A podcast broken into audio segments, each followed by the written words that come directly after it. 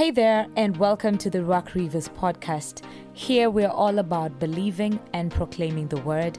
We're totally given to true worship and obedient in taking the gospel to the nations through missions. Thank you so much for tuning in. We hope that you'll be blessed by this message. Isaiah chapter 58. Amen. I'm really excited at what God is doing. Man, I cry aloud, spare not, lift up thy voice like a trumpet, and show my people their transgression and the house of Jacob their sins. Last Sunday we, we, we, we left here 1 p.m. Today I promise you 12:30 we'll be out of this place. We intend to be very excellent and honor family time. So we want to ensure that we finish service every Sunday by 12:30 so we can go home and have some time with family. Amen. Yet they seek me daily and delight to know my ways. As a nation that did righteousness and forsook not the ordinance of their God, they ask me of the ordinances of justice. They take delight in approaching God. Verse 3 says, Wherefore have we fasted, say they, and thou seest not? Wherefore have we afflicted our soul, and thou takest no knowledge? Behold, in the day of your fast ye find pleasure and exert all your labors. Behold, ye fast for strife and debate, and to smite with the feast of wickedness. Ye shall not fast as ye do this day, to make your voice be heard on high. Verse 5 says, Is it such a fast that I have chosen? A day for a man to afflict his soul? Is it to bow down his head like a bulrush and to spread sackcloth and ashes under him? Wilt thou call this a fast and an acceptable day to the Lord? Verse 6 says, Is this not the fast that I have chosen? Hear this to loose the bands of wickedness, to undo the heavy burdens, to let the oppressed go free, and to break every yoke. Tell your neighbor every yoke. Is it not to deal thy bread to the hungry, and that thou bringest the poor that are cast out to thy house? That when you see the naked, you cover him, and that you hide not yourself from your own flesh. Look at verse 8. Then shall light break forth as the morning, and thine health shall spring forth steadily. He says, And the righteousness shall go before thee, the glory of the Lord shall be thy reward. Then you will call unto God, and he will answer. I just have a feeling in my spirit that there's, there are lots of answered prayers this January. Do you believe that? Do you believe that? I mean, prayers are already being answered in a speed that I cannot imagine. Says, You will call unto the Lord, and he will answer. And you will cry, and he will say, Here I am. For if you take away from your midst of thee the yoke, the putting forth of the finger and speaking vanity, and if thou draw out thy soul to the hungry and satisfy, satisfy the afflicted soul, then shall thy light rise. Look at that. Then your light will rise in obscurity, and thy darkness be as noonday. And the Lord shall guide thee continually and satisfy thy soul in drought, and make fat thy bones. And thou shalt be like a well watered garden. Tell your neighbor you will be like a well watered garden. And like a spring of water whose waters fail not. Verse 12 says, And they shall be of thee, shall build the old waste places. Thou shalt raise up the foundations of many generations, and thou shalt be called the repairer of the breach. You can underline the word breach. You realize that usually when you have a property that is surrounded by walls and security, what would happen then is when the enemy would come in, what would the head of security say? That there has been a breach. Scripture is saying now that you will be called the repairer of the breach in your generation. That you will be called the repairer. I don't know about you, but I just feel a confession in my spirit that there are things that have been in our bloodline for too long, but they end today in the name of Jesus. Let me say that one more time. There are things that have followed our families for too long, but now God is calling us the repairer of the breach, that will be able to take care of that breach. Then he says something here that if you turn away your foot from the Sabbath, from doing thy pleasure on my holy day, and call the Sabbath a delight, the holy of the Lord honorable, and shall honor him, not doing thine own ways, nor finding thine own pleasure, nor speaking thine own words, then shalt thou delight thyself in the Lord, and I will cause thee to ride upon high places of the earth, and feed thee with the heritage of Jacob, thy father. He says, For the mouth of the Lord has spoken it. The book of Isaiah, chapter 58, lists 20 blessings, the result of fasting. That every time we are faithful enough to go through a fast, God is committed to release 20 blessings. Tell your neighbor 20 blessings that there are 20 correspondent blessings that follows the child of God every time they fast. And as we get ready to pray, these are the blessings I want us to pray of our families and of ourselves. I request us to stand up and say the statement of belief. Please find your paperback Bible. Join me up. Are you ready for the word? Just stand up. Let's do our statement of belief as we get ready for the word. Is it up? Very good. You have your Bible. Ask your neighbor, do you have your Bible? Neighbor, neighbor, do you have your Bible? Look at them, ask them, where is your paperback Bible? Did you come to fight without a sword? In this church, we carry paperback Bibles. We want the neighbors to know. We want the MCS to know. We want the Uber drivers to know. Next month, I'll request you to get a big paperback Bible. Amen. Let's go three, two, one. I am a winner. I am a victor and not a victim. To reflect what God says about me. My faith is built on God's word. I can do all that God says I can do.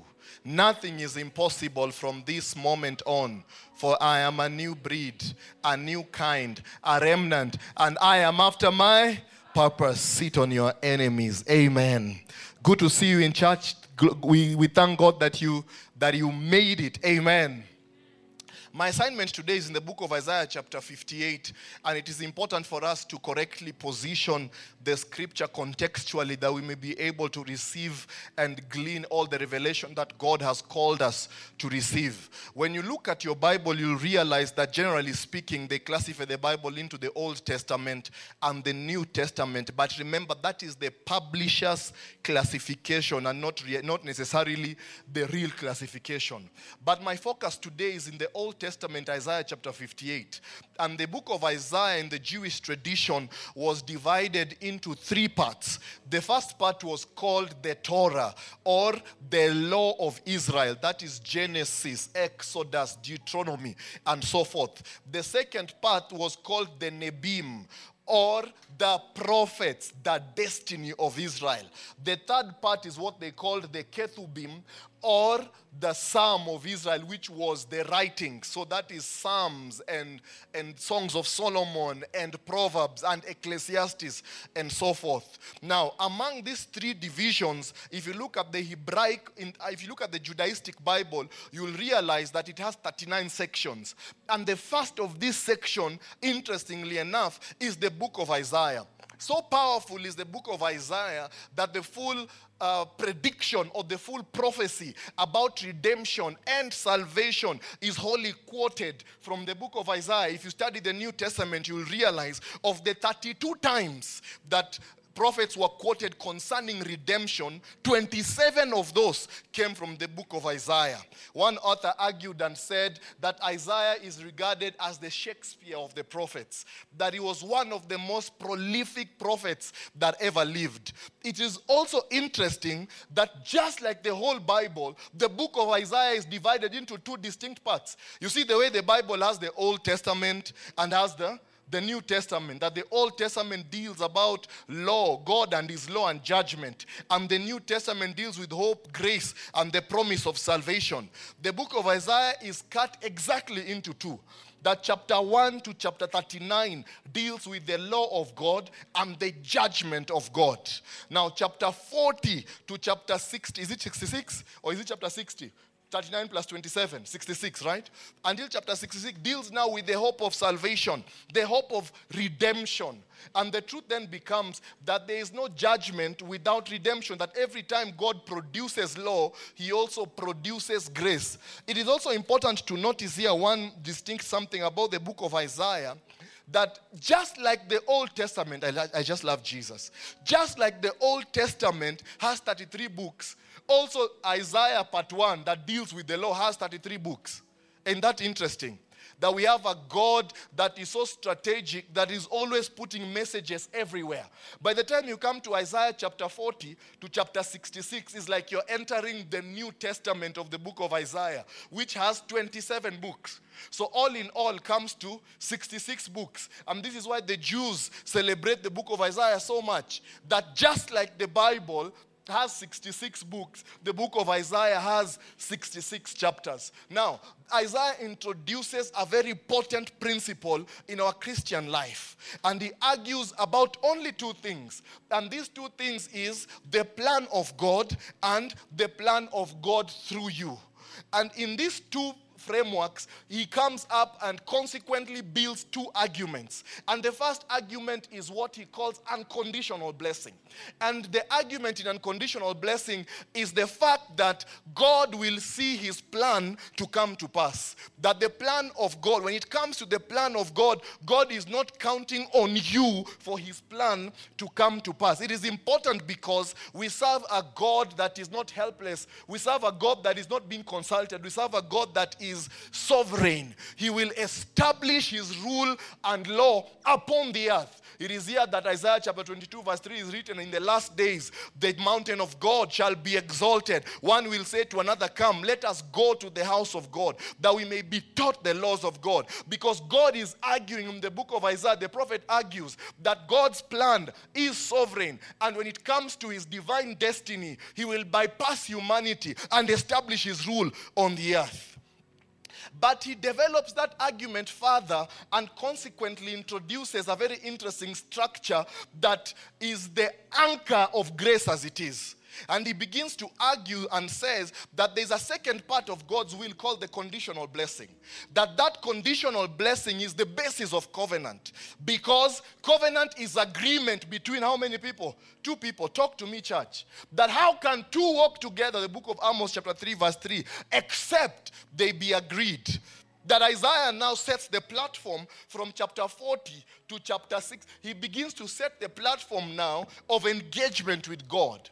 And he argues a conditional positioning that if you draw nigh unto God, he will draw nigh unto thee. That if you honor your parents, if you honor your father and mother, he will grant you length of days. You see, are you seeing my drift?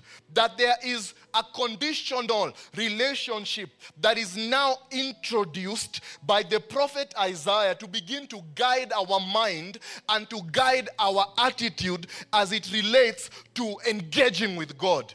Do you know that the blessing of God, the destiny of God that is unlocked in the inside of our heart, is only unlocked by your obedience? And we looked at that, last, at that last Sunday that it takes a yes to God for us to begin to see the grace of God manifesting. It is very interesting and strange that you will find Pentecostals who will take time to pray for wealth, but will never take time to develop the diligence that builds wealth that you will find men and women will take time to pray about forward progression and to pray about peace and to pray about all manner of things, but will refuse to engage and to come to a place where God is able to open up opportunity and possibility based on your response of obedience. It is here now that you come to the book of Isaiah, and it's important I say this because praying and making declarations, and we're about to do so for the year, does not make sense if we are not able to meet the other half. The book of Isaiah, chapter 58, has 20 blessings. How many? 20 blessings of fasting. But guess how many responsibilities it has? It has 23 responsibilities. That if you are able to do this, I, the Lord, will do this. That it is not a relationship that is one directional. And if there is something that is going to happen to this church this year, is that we are about to enter deeper into the things of God. That if there is a year your, your relationship with God is going to thrive, it is this one. If there is a year you're going to be more intentional with prayer, more intentional with tithing, more intentional with fasting, more intentional with serving God in church, it is this year. That this will not be a church where people are casual with our relationship with God. That there's going to be a robust conviction that drives, drives us to a place of constant discipleship under the scriptures of God. Amen. And it is here now that Isaiah chapter 58 opens. But for the sake of context, let me read Isaiah chapter 57, verse the last verses. Look at verse 17, because verse 1 of Isaiah 58 is a continuation. He says here for in verse 17, for the iniquity of his covetousness. Remember now, we are in the so called New Testament of the book of Isaiah, or we have now entered the place of covenant, promise, and grace in the book of Isaiah.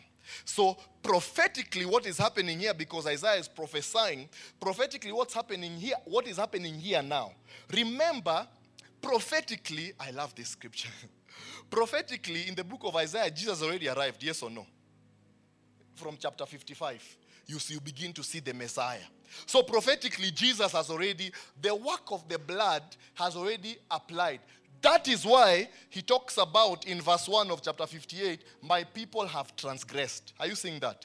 That is only possible post redemption. Okay, keep that in mind. So verse 17 says, For the iniquity, I mean 15, 57.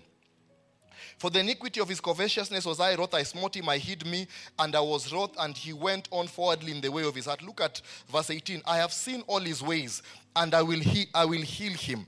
I will lead him also and restore comfort to him and his mourners.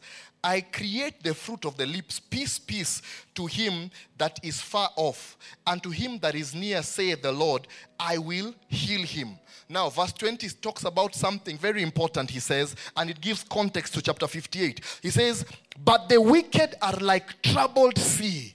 The word wicked here does not mean sinner. The word wicked means him that is out of the ordained path.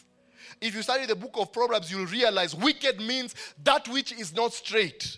The argument of scripture here is not to deal with sin, but the argument of scripture here is dealing with the character of the believer.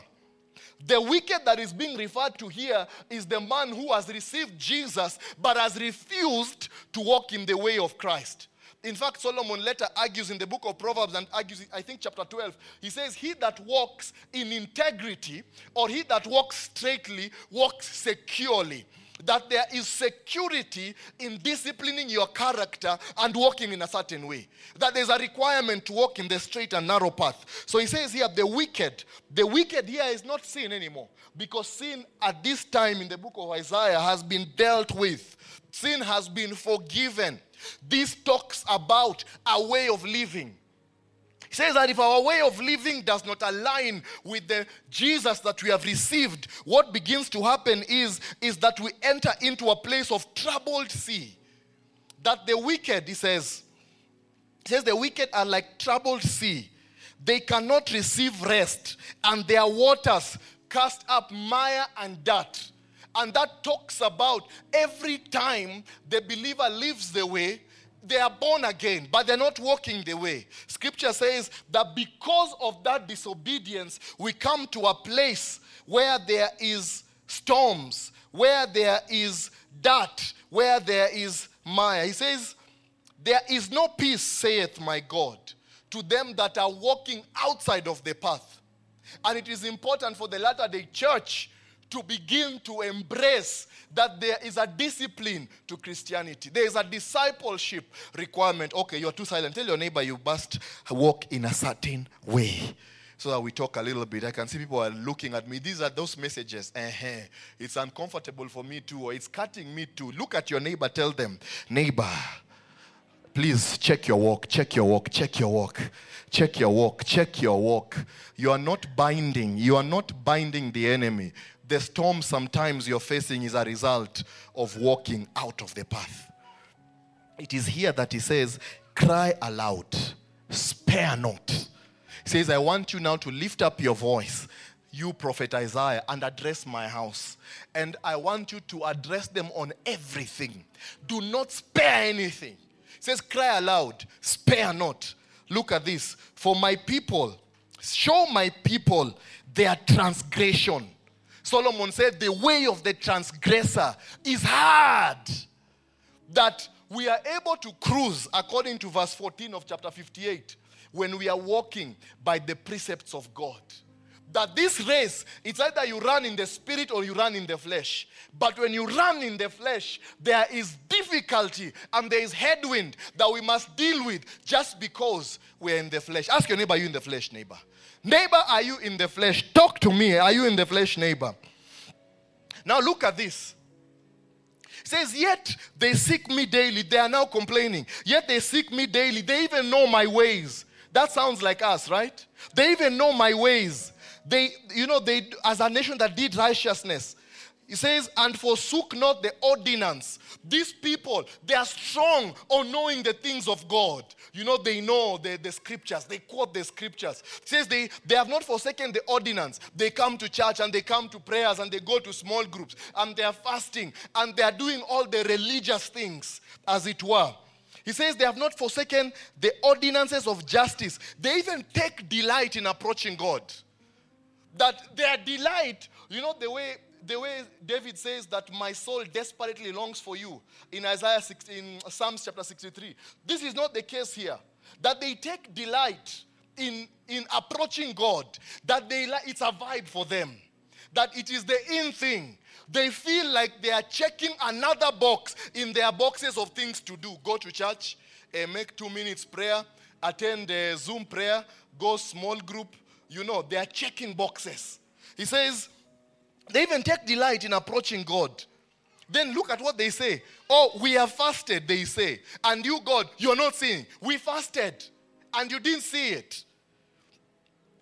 Uh huh. Says, We have afflicted our soul and you don't take knowledge. They are frustrated. Their fast has not yielded result. They fasted and nothing happened. And Jesus spoke about them too. Even Paul spoke about this type of believer. He says, you don't take knowledge. Behold, in the day of our fast, mm, now God answers, Behold, in the day of, of your fast, you take pleasure and exert all your labor. He says, You fast for strife and debate, and to smite the feast of wickedness. Shall ye not fast on this day to make your voice to be heard on high? Verse 3 and verse 4 says, They were fasting, Hortensia. They were fasting for their agenda. They had an agenda with God. They were fasting so that they can sit in the Sanhedrin and begin to debate. He says, You are fasting so that your voice can be heard on high. You had your own agenda. He says, You fasted, but you exerted yourself in all your labors. That in as much as you denied yourself, you did not deny your life. Uh huh.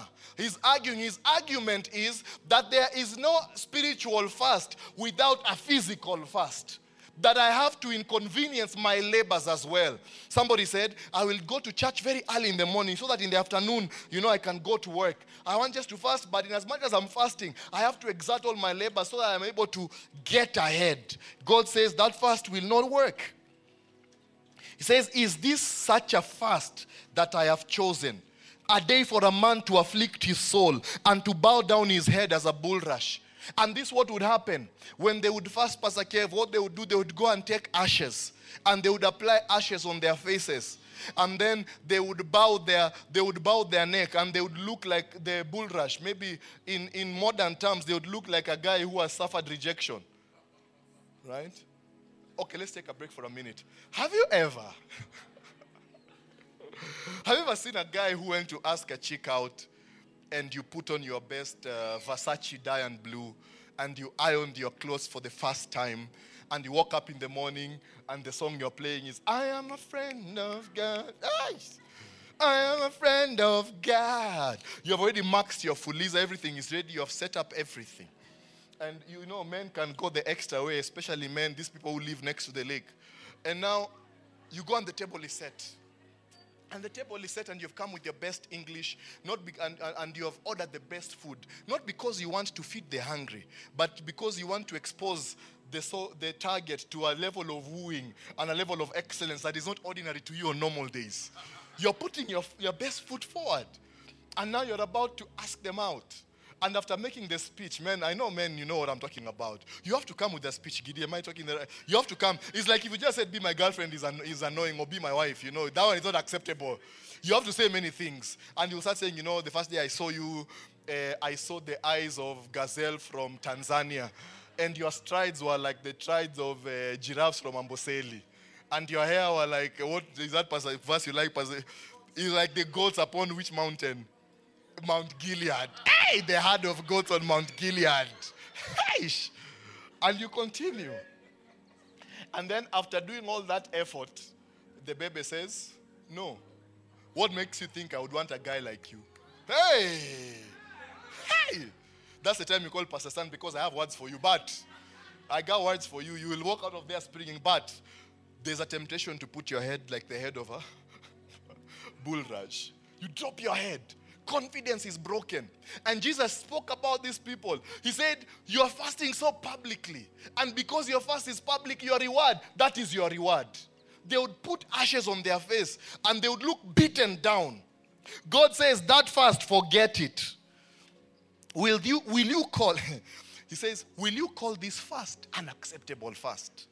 A fast that is focused on your agenda, a fast that wants to accelerate your own agenda, your own desires, a fast that you want to be elevated spiritually. Oh my God, you are so spiritual. You know, and let me tell you something interesting about this fast. It happened twice a week, Pastor Lovi. Judaistically, they would fast on Tuesday and on Thursday, twice a week, and God rejected it. Can you imagine? Look at it. We're going. I'm, I'm about to finish. We still have time. We'll finish. We'll finish by 12:30. Amen. Hey, why did I say this 12:30 thing now? Is this not the fast that I have chosen? Now look at that. Now God begins to say, "This is my dimension of fast." This is the type of responsibility, what we have been doing in January. Because I'm about to ask us to take a day for the rest of the year, to take a day every week and just to fast together as a church. And then we meet here and pray together.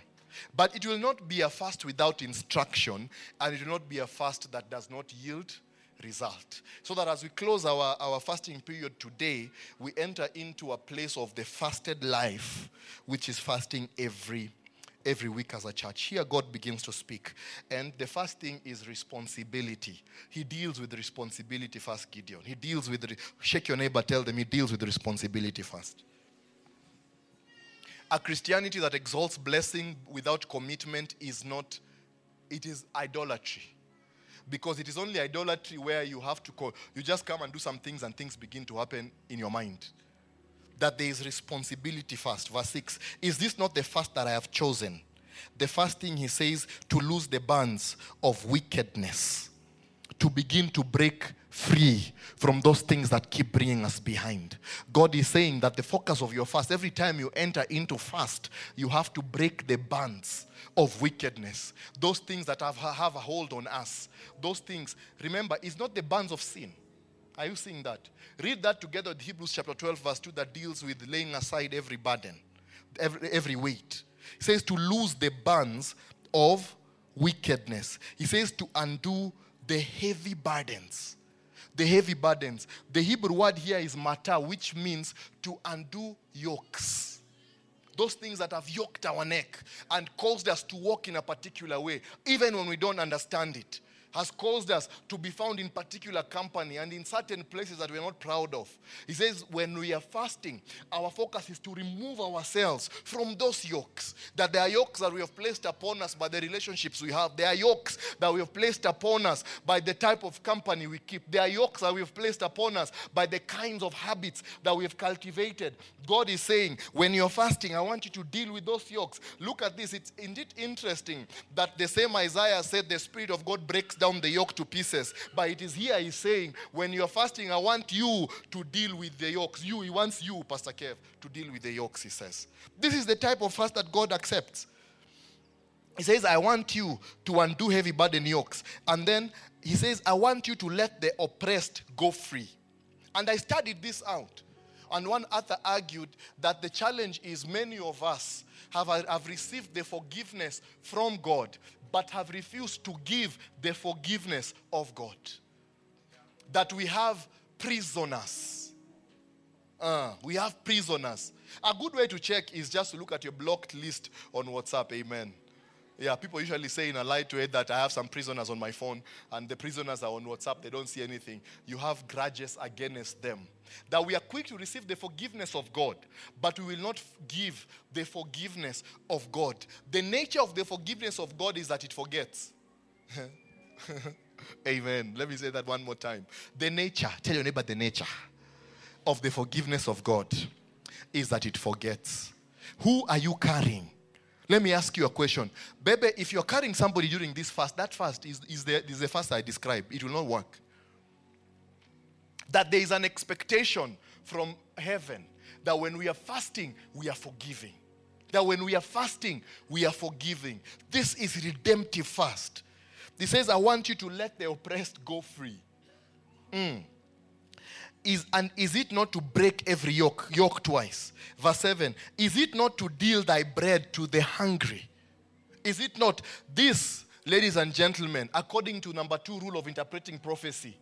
Do not assign meanings where there is literal meaning. Here means hungry, people who are hungry for food, not spiritual hunger, because spiritual hunger comes later. He says that when we are fasting, your fasting must be marked. Tell your neighbor, must. I know we are very spiritual and extremely sophisticated and have 1,000 explanations why you don't want to feed anybody. There are so many hungry people who we know, and there are very many other hungry people who we don't know. Please give me a break with this complicated theological explanation and just feed the hungry. Amen. I was reading about interpreting prophecy, Pastor Lovey, and there are about 14 rules of interpreting prophecy. The number two rule is that words must be taken literally. Because, you know, somebody will say three days uh, means three years. That is not true because why would an intelligent God say three days when he meant three years? Why can't he just say three years? Yet in another place he'll say three years as opposed to three days. So, in interpreting prophecy, and we're looking at a prophetic book, Noel Mbaji, they said to feed the hungry. They didn't say, and those of us in abundance feed the hungry. And we're building a culture in Rivers Church of taking care of our community. And that community is in this church, that community is where we live, that community is on the street, that community is everywhere. Feed the hungry. That you can buy a packet of chips and just bless somebody with it without giving them many lectures. Amen. Do you know the way you have so many lectures? You see a guy, you're like, you have two feet, you have two legs, why are you begging? You should be in school. You know, you see kids in, in Tao begging, and you're like, why aren't you in school like other friends of yours? Please cut us a break. Bwana sifiwe. Drew, how are you? Praise the Lord. Good to see you, sir. Ukiuza gari, umeuza gari. Drew sells cars, one of the most intelligent car dealers you know. Good class, leather seats, fully loaded, clean cars, you know, from, from London and other places. When you sell the car, baby, please buy some food, especially when you're fighting, and feed the hungry. Yeah. Let me stay here a bit. Just tell your neighbor, feed the hungry. Mm. Let the hungry testify that indeed God. This is what Christianity is. Somebody said that God doesn't care so much how loud you shout, but how, you how, how straight you walk after you finish shouting. There, there is a way, there is a sweet flavor of believers when believers are in a household. When believers are in an estate, there's a sweet flavor. We don't just talk anyhow. We don't just behave anyhow. He says here we have to feed the poor. Let me keep going. I only have uh, four minutes to finish this sermon to bring the poor. He says, Look at this. I want you to be concerned about people who are homeless. Uh huh. People who are homeless, house them.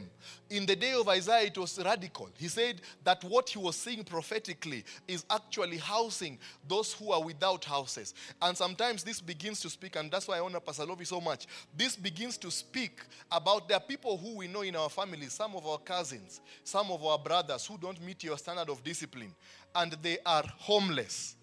They are unable to move forward in their life, and all they needed was to be hosted for six months in your house. Yet you will not give it because you are newly married. My brother, Pastor Lovi, was newly married and he hosted his brother for many years. Let me say that one more time. Uh-huh. There are people here who need to host somebody. I'm calling us to live a Christian life. God is saying, if you are, if somebody is in need of a house and you're fasting, handle that need. Amen. oh, I thank you, Jesus, for the silent church. And the church was silent. I love it. This revelation is cutting, eh? A call. How are you feeling? Do you have a brother who has been wanting to come and stay in and watch your TV? I love God. He says, and thou hide not thyself. From, he says, and that don't hide yourself from your own flesh. That is verse 7. Do you know what that means? Pastor Des, hey, that feels, that's a vibe. Means that don't hide yourself from your own family. Can you imagine? That don't hide yourself from your own flesh.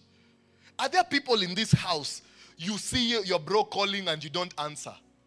Or you have put them on block list just because they don't meet your standard of livelihood, or they don't meet your standard of success, or they don't meet your standard of cleanliness, or you have disregarded them as alcoholics, or you have disregarded them as drug abusers, or you have disregarded them as people who have failed in life. God is saying that do not hide yourself from your own flesh.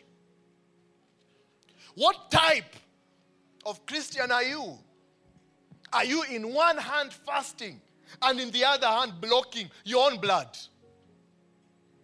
God is calling us, Margaret, to rise and not to be those who block our own family. That our family must testify, Michelle, of the sweet flavor of believers. That mama can say, I am glad my son is born again. There is a difference. He makes a difference. When there is family strife, you are not part of the people causing the riot. Do you know there are people who can cause a strike? I, I was one day I was talking to uh, Pastor Doc's wife. Okay, I'll tell you that story another day. and I was like, the way you are quiet like this. So so far we have done verse 1 to verse 7 here are the responsibilities lose the bands of wickedness and do the heavy burdens. Let the oppressed go free. Forgive people. Break every yoke. Come out of every yoke that has caused you to walk in certain places. Deal bread to the hungry, feeding the hungry. Verse 6 talks about sheltering the cast out. Do not denying our own flesh, covering up the naked. The 9 one, call upon God and cry upon Him. That in Isaiah listing responsibilities of fasting, praying is number 9. Pastor Kev, are you saying that? That anytime, Dario, anytime we are entering into fasting, that praying in tongues that you are doing very loudly is number nine. That first deal with family, deal with forgiveness, feed the hungry, give people, give people homesteads, let people come into your house to watch your TV, and so on. Then he takes a break in verse 8 and now begins to speak about the blessing which you want to pray in the next uh, two minutes. Then shall thy light break forth. Are you seeing that? As the morning. That deals with a period of darkness. That there's been darkness in your life until now. Then the fasting unlocks a bright morning day. You know the way he says, weeping will endure for a night, but joy comes in the morning. That we can break seasons by fasting, but the prescribed fast of Yahweh that fast that is like this delivers light to break forth like the morning. For the sake of keeping time, I will now quickly go through the blessing of fasting quickly. Of the first part it says after you do those eight things in chapter in verse 1 to verse 7 then your light will break forth here's the second thing you'll see it in verse 8 and 9 your health will spring forth speedily your health will spring forth speedily you see, meaning if we can commit God in feeding the hungry, He's committed in our health springing forth speedily. Even God knows there is sickness in our body, but there is a cure in fasting in this way. He says that your righteousness will go before you.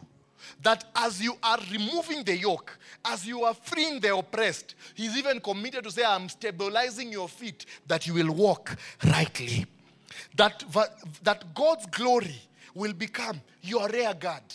That your life will become a story of glory. What is glory? The, the presence of God, the beautification of heaven. It is what brings favor. Have you ever entered a place and people loved you for no reason? It is God's glory. a beauty that cannot be seen, a beauty that somebody does not explain. He says, when you fast like that, then this begins to happen. He says, you will cry and God will answer, answered prayer. Then he comes to responsibilities again.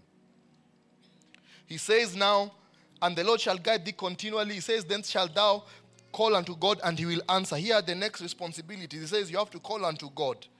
Then he says, three interesting things about relationships. He says, I want you to cease accusing people, I want you to stop speaking vanity, and I want you to have compassion. That we have come to a place where we are fasting, but we are still dissing people, talking people down, gossiping, whispers, whispers and whispers and whispers. He comes to a level, a second dimension of responsibility that when you're fasting and praying, that you will train your tongue to speak glorious things and not gossip and not vain things. That you will stop accusing people. He says thou will in that day thou will withdraw thy finger. Thou will withdraw thy finger. Is a calling to cease from strife. David put it differently. He said it's an honor for a man to cease from strife that the fightings among us must cease. Then he continues to say that we shall satisfy the afflicted soul that deals with feeding those who have spiritual hunger. That God is calling us to a place where we'll begin even praying for people and begin ministering to people God's word. There are people in our communities, people in our families that need God's word. That the afflicted soul will be ministered to, even by us. He says that you will abstain from doing your own pleasure. You're not flesh led. Says you will delight in the day of the Lord. You will delight and call the day of the Lord honorable. You will honor God in all things. These are the things he's saying about a fasting that works. You will live an unselfish life. Can you imagine? You will speak God's word and then see what happens. The next 10 blessings. Then he will satisfy you in drought. I'm in verse 11 if you're following. Verse 11.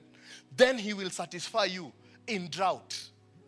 That God's provision is in the desert place that there are things that you call dry in your life, but those things are no longer going to be dry in the name of Jesus. That there is dryness in certain aspects of our life. God is saying that that spiritual dryness, I'm about to quench it. Verse 10, verse 11. He says, Then I will make your bones fat what does that deal with? If you look at medical biology, you'll realize that every time your bone breaks, it fattens because the body f- believes that you need stronger, you need fatter bones for stability. He's basically saying, I'm going to give you strong bones for battle, that you will not be easily taken down, he says. He says, the 12th blessing, you will be like a watered garden. Do you know, child, child of God, that it is one thing to be a garden, it is one thing to plant, it is one thing to invest, it is one thing to set up your business, but it's another thing for the business to work. It's one thing to get married, it's another thing for the marriage to work. He says here that you will be like a well watered garden, you will be like an unfailing spring of the water. says your waste places. That speaks to everywhere you called failure the places where you experienced waste and disregard. He says, those waste places he says, Your waste places will spring forth. God will deal with those ones. Mm. You will raise up foundations for many generations. Now, the 16th blessing, you will be called the repairer of the breach. That there are things that have plagued our family. God is calling us to rise and to stop them. You will be called the restorer of paths. 18th blessing, you will, as you delight yourself in the Lord, He will do two things. He will cause you to rise upon the high places. Look at this, verse 14. Then shalt thou delight thyself in the Lord. I will cause thee to ride upon high places. Let us stand up and we pray. God is saying we, He'll cause us to rise up in high places. And, church, I want to invite us starting next Friday. Tell your neighbor next Friday. On Fridays in the morning, because it's only Friday, we will pray together. So on Thursday evening, we will send forth a link. We will pray together online in the morning and begin our fast. Is that okay? And then in the evening, we will meet here in church to break that fast together. We'll always have tea here. We'll have, we'll have some snacks and tea. We'll come together as a community and begin to break the fast together. And that is every Friday from next Friday. Thank you, Louise, so much for that one. Amen. Amen. Thank you so much for that one. Amen. Even these people of the move, even them, they didn't say amen. For the next, for every Friday. That means you need one more day for your own fast. Because Friday is the Rivers fasting day. That is our family fasting day. We will pray together in the morning. It is only 30 minutes, 6 a.m.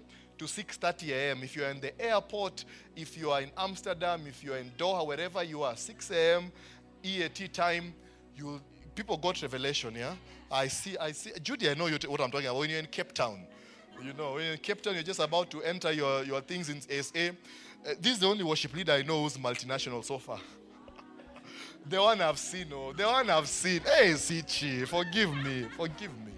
So Fridays, what will we do? And then we will be declaring these 20 blessings. As we commit God, listen, if there's a year personally I'm going to feed the hungry is this year. Ah, yeah, yeah, yeah, yeah. Hungry people, wherever you are, please find me. Hi! That is one of my. If there's a year, Chester, we are going to feed people. My goodness, you'll just be entering Sanford. So one day I was in, I was in Uganda. I was in Uganda two, is it two weeks ago, bro? And so now I go to this restaurant in the evening. And this boda boda guy comes and says, Give me 20 packets of chips. I'm like, What are you talking about? This boda guys, I've had boda guys have appetite. But 20 packets of chips. Are you crazy? So even the lady who, who was selling says, Are you sure? Okay, bring the money first. This will be my story also. I'll just be another example. Give me 30 packets of chips. Amen. I'm Auntie Terry. So that you have chips. In, you know, people will be seeing your car in town. When they see that white car, they know chips has come. Oh, you don't like that one? You don't want to feed the hungry? What do you want to do? You want to feed yourself? Okay. After we finish, we'll also be bringing for you. if there's a year I'm going to feed the hungry, it is this one. Amen. Men, if there is a year we are going to forgive people, ha, look at your neighbor. Let's just practice. I forgive you. I forgive you, baby. I for hey, eh, neighbor, you hurt me lakini nimekusamea today. From the bottom of my heart. Yes, I forgive you. eh, kama umenibeba, please. I forgive I forgive you. It's gonna be a forgiveness. It's gonna be a house of forgiveness. Amen. Oh, and, and this joyful. If there's a year I'm going to remove yokes, praise the Lord. What are these things that are your neck that are defining you? Please remove them now. Amen. Amen. Every Friday, we'll be taking the responsibility of prayer and fasting. And in the evening, we'll be declaring the blessing of prayer and fasting. Do you believe that? Amen. Thank you for sticking into the end. We hope you are blessed by this message. Follow us for more of these messages when new episodes drop and make sure to rate us so that more people can find out about us. Bye bye.